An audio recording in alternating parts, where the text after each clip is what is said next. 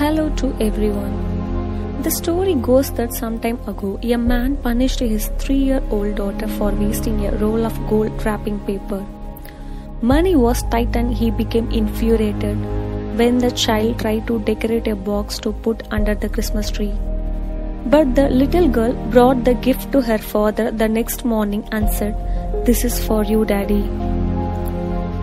The man was embarrassed by his earlier overreaction, but his anger flared again when he found out of the boxes was empty. He yelled at her starting, Don't you know when you give someone a present, there is supposed to be something inside?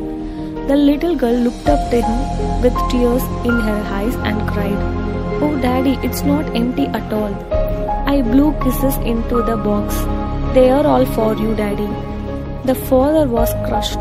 He put his arms around his little girl and he begged for her forgiveness.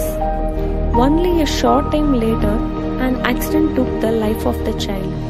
It is also told that her father kept that gold box by his bed for many years and whenever he was discouraged, he would take out an imaginary kiss. He would take out an imaginary kiss and remember the love of the child who had put it there. In a very real sense, each one of us as human beings have been given a gold container filled with unconditional love and kisses from our children, family members, friends, and God. There is simply no other possession anyone could hold more precious than this.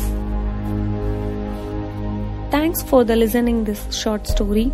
Stay tuned with Lassie of 2. We'll hit you soon another short story. Thank you so much. Bye. And also don't forget to give a suitable title for this beautiful short story. Comment below please.